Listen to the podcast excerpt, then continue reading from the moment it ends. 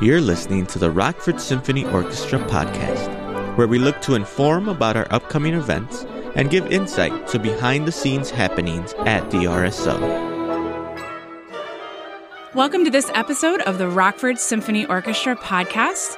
I'm Margot Stedman, Education and Community Engagement Director, and your host for today. And I'm here with our assistant conductor, Ben Fire. Welcome, Ben. Hi, Margot. Great to be here with you. So, Ben, you haven't been on our podcast, and you've been leading our pre concert conversations with Yaniv so far this season. But besides that, you're all the work you're doing is relatively behind the scenes. So I thought it might be interesting if we just started by kind of letting our audience know what does an assistant conductor do at the RSO? What is what's on your plate? And you've you've worn multiple hats so far this season, but with the assistant conductor, what do you what does this mean? It's such a great question. Part of it's built into the title, assistant conductor. You assist the whole musical journey and you assist the music director. You're there to support the whole musical product. And what I love most is developing relationships with the musicians and the artists that they know you have great ears. You need really great ears as an assistant conductor. So you're sitting in the hall during rehearsals, and we need to give feedback to those musicians. They want to know is what I'm putting out there, is it really being absorbed? Is it, can you hear? and your level of listening needs to be top tier. So, um, along with just those great listening skills, you're there to support that musical vision of whoever might be on the podium.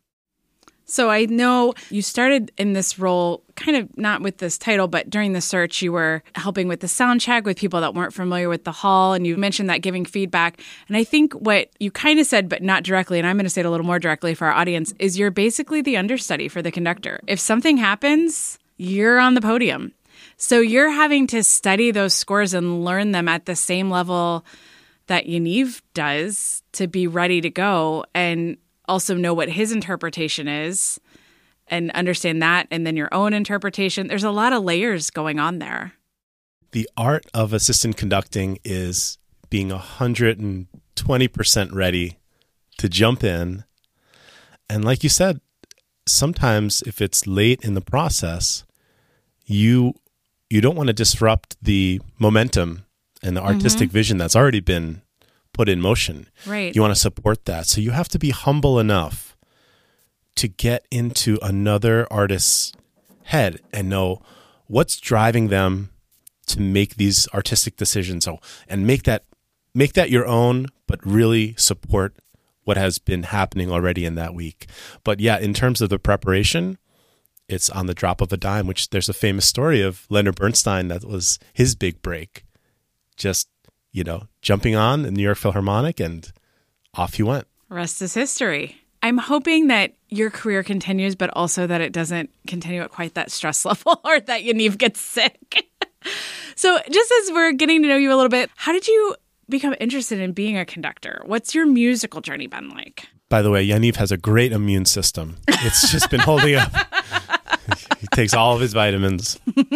Music for me brought me alive in my life. I actually, my very, very first memory, if I think about, is staring at a speaker, a loudspeaker, and and I, this is my first actual memory in life. Oh wow! And seeing just absolutely confused and curious and admiring how does this little box make all of these sounds and all of the voices you could hear voices you know recorded it reproduces that. It's it's magical. Well, I didn't think about that till I took physics of music in college, and I had to for an exam. You're way ahead of me. I don't think I could have passed at that point, but I've always been searching that question of how music affects us, how it makes us reflect and become better people and connect with other people. And so I always knew I wanted to do music in some way. I pursued, um, when it came time for college, music education at a school in New York called the Crane School of Music, all the way upstate New York. Very cold, not a lot of distractions. so the practice Plus. rooms were warm, so it made it easy to. And what was your primary instrument then? And my primary instrument was trombone. my original band director also went to Crane, Crane School of Oh. Music, and I wanted to play drums. Let's be honest. what little kid doesn't want to be loud on the drums? And I, you know, I put in on my my top choice was drums, and the band director took a look at me, and you know, I'm kind of tall. I was at that time too, very lanky arms, and he goes, "No, you can reach all the positions. You're going for trombone," and you know, I stuck with Well, it it ever out. since. It worked out, It worked and out. I could reach all those positions. Um, and uh, I actually love the sound of trombone. It's it's a beautiful instrument, a Mm-hmm. lot like the male voice, um, tenor or bass register voice. Um, and then when you study music education and later as a conductor, you really learn all the instruments. You learn all the um, the ranges and what they're how they're used in scores and compositions, how they're used in combination to create interesting colors, and especially the string instruments. The strings, how they work together in harmony with the winds and the brass and the percussion, and that orchestral sound is just exhilarating. It's it's something that no no recording can do justice to even to experience it live just it just it's like being in a cathedral you never mm. forget it Okay, I'm going to ask you a few more details because I'm intrigued. So you did music education, then did you did you teach in schools or kept going to school? What what was going on there? So i did finish the program and i was student teaching in my last semester and i came to kind of a, a crossroads of do i want to apply to teach k through 12 or do i want to continue this journey of music and pursue graduate studies? And so i i actually kind of put my hat in for both. I applied to a few grad schools and i applied for a few jobs and I was really fortunate enough to get accepted to the Yale School of Music and pursued my master's. And that's where the conducting bug bit me. And So I did got- you apply for ma- for conducting? I actually applied as a trombonist. oh, really? I applied as a trombonist and was accepted. And almost the first week, I remember asking my trombone teacher, you know, this conducting thing is kind of interesting to me. And his wife is also a conductor. So he he laughed a little bit and and he said I was going to the dark side, but uh, he supported it 100%. And a lot of our lessons changed to help me, you know, improve my ears as a conductor. wow, what a generous teacher. Oh, he was incredible. Scott Hartman. He's uh, um, originally a member of the Empire Brass. Yeah. And so he had ears.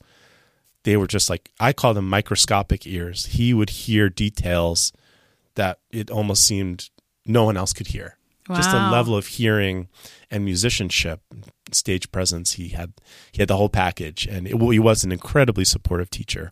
For that that gap for an instrumentalist, everybody has some path, but there's that gap that you have to jump between being an instrumentalist or or vocalist into conductor, and everybody's journey is a little bit different. And of course, you had to take some conducting in your undergrad to be prepared to be a band teacher. yes, yes. So it wasn't that you'd never had any. That's right. We could give a downbeat. I could read a score, Um, Right. but there's lot there's levels to it that you Of course. you know you always want to improve and continue your studies. So And then after Yale, after Yale, I um, decided, you know, I think I should really take this conducting seriously, and I did apply for a second master's. I w- went to Penn State, uh, did a master's, and fast forward a little bit, applied for a doctorate at Northwestern, and here I am in the Midwest since 2016 I'm also a Midwest transplant. I love it. from Florida Yeah. originally. So a little bit of a different weather change than you coming from New York. Just a little bit.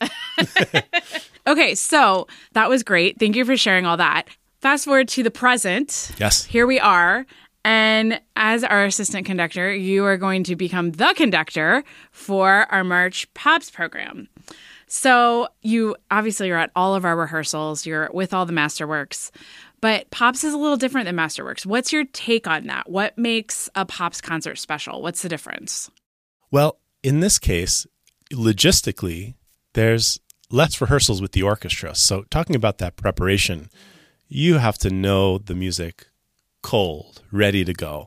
So, I like to say it's kind of like Um, these days, we're so used to using a GPS. Mm-hmm. Well, it needs to be like you're navigating without a GPS. You have to know every turn, every little nook the route and cranny. has to be memorized. Your route has to be memorized. yeah. You need to know What a good analogy. all the speed limits, all the transitions, which lane you need to be in. yeah. And for a conductor, part of the experience is empowering other leaders on stage and knowing who should we listen to at what point. And a lot of this in the in the shorter rehearsal periods has to be done with body language, mm-hmm. eye contact. There's not that much time to stop and talk. You have to have it so well ingrained that it's natural and readable by the musicians. Right. And I would tell say to our audience listening, if you've never seen a conductor's orchestral score, Google it. Because it is I always say conductors, it's the ultimate job in multitasking. I mean, you're looking at, you know, 16 lines of music at the same time, give or take a few depending on the orchestration, and it's all happening at once. Conductors are multitaskers. It is the absolute name of the game. my score has gotten progressively more colorful over the years. so I started just with pencil, and now there's a lot of different lines and colors, and you just everybody defines a little, you know, finds their own system of organizing all this information. So it seems like there's just a different set of skills with doing a pops concert. It's a lot of shorter pieces versus on these masterworks concerts, you know, there might be three really long pieces. And there's movements and there's structure, of course. But I think it would just take a different mindset. Like you've talked about making that roadmap, but how do you even begin to lay that out? It has to be organized in your brain differently. What does that look like? I think the best analogy I could think of is it's a little bit like you're a chef and you're preparing multiple dishes at once Oh, yeah. at different the temperatures. ultimate Thanksgiving dinner. and you're working with a team and you have to have the type of mind to understand that everything has its right timing. You have to let it finish and complete but time is of the essence. You got to get that played out. You have hungry customers. two and a half hour rehearsal and there's a two hour show. And it's so, when the restaurant it's when the kitchen closes. Um, and so you have to just be so comfortable and clear on what you want out of the music. And it also these shorter pieces another analogy is really like a, a writer writing short stories hmm. each of these stories they have a different arc and sometimes they're connected and they they work together it's a series of short stories that are really compelling yeah. so they have similar themes, but they're not they're they're of different worlds, they're of different places or experiences. I really like that, especially for the content matter of this concert, because this one, we haven't said that, but this is Great Ladies of Swing. And so it's all these pieces from the American Songbook. And so they're all similar, but different. And then you have Dee Daniels, our wonderful vocalist that's coming. Yes. and she's part of that interpretation. So you're as the conductor are driving the orchestra, but you're really kind of accompanying her, Absolutely. which adds a whole different layer as a conductor of preparation that you're not just it's not just your thoughts and your interpretation, but you're layering that on top of accompanying her. I mean, it's you're bigger than a piano, but Well, thank you. No. a little more powerful. it's one of my favorite aspects about conducting is you it's it's like an interview. You get to get into someone's mind and see mm. what drives them. Of course this happens non-verbally it happens musically through someone's energy what they present but with dee daniels i mean she has not only a literal range of i believe over four octaves but her range as a storyteller, the colors, the emotions in her voice is stunning. It by itself is something that will just immediately change how the orchestra plays. Oh, wow. Yes. Yeah. What a cool thought. Absolutely. So, as a conductor, and I think about the term conductor just like the scientific term of a conductor, energy coming through, allowing to come through a metal or uh, some other element. And ideally, a conductor will transfer that energy from the soloist to the musicians to the audience and not impede it. It will allow it to really be vibrant. That's a cool. I love that. I love that. Um, and then this repertoire is certainly rooted in an American culture. You know, it's called the Great American Songbook. And so dealing with a lot of that. How is that repertoire related to you and your process? So I come at this as an admirer, certainly not an expert in jazz, swing, but one of my favorite memories in my life as a musician, as a person, is playing West Side Story uh, in the pit of my orchestra in my high school, right next to my teacher. Aww. And of course, I'm not a master improviser. I, I was certainly pursuing classical music. But this hybrid of hearing the great standards with an orchestral backing, there's nothing like it. It's such a unique experience. And you kind of get the best of both worlds the lushness of the strings, of the orchestral sound, with, you know, the incredible feel of the jazz rhythm section, the jazz vocalist taking you through a tour of the best of the best. This just popped in my head listening to you talk. This is the symphony's 90th anniversary season. The orchestra was founded in 1934, and this is a little bit later than that. But just the marriage of the the Rockford Symphony Orchestra was founded for the centennial of the city, and what they wanted to do to celebrate was to form an orchestra.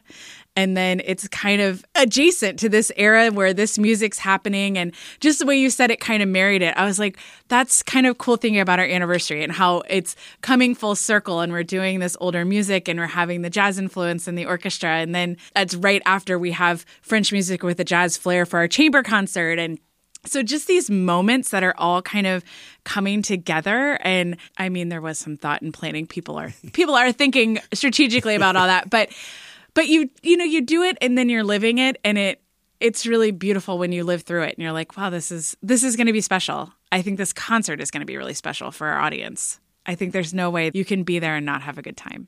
It's music that makes you feel great, it's fun, and it's done at the highest level with one of the best jazz singers in the world. It's not to be missed. What more do we need to say? All that's left is get some tickets. March 16th at the Coronado Performing Arts Center. I'll see you all there. Thanks so much for being here, Ben. Thank you.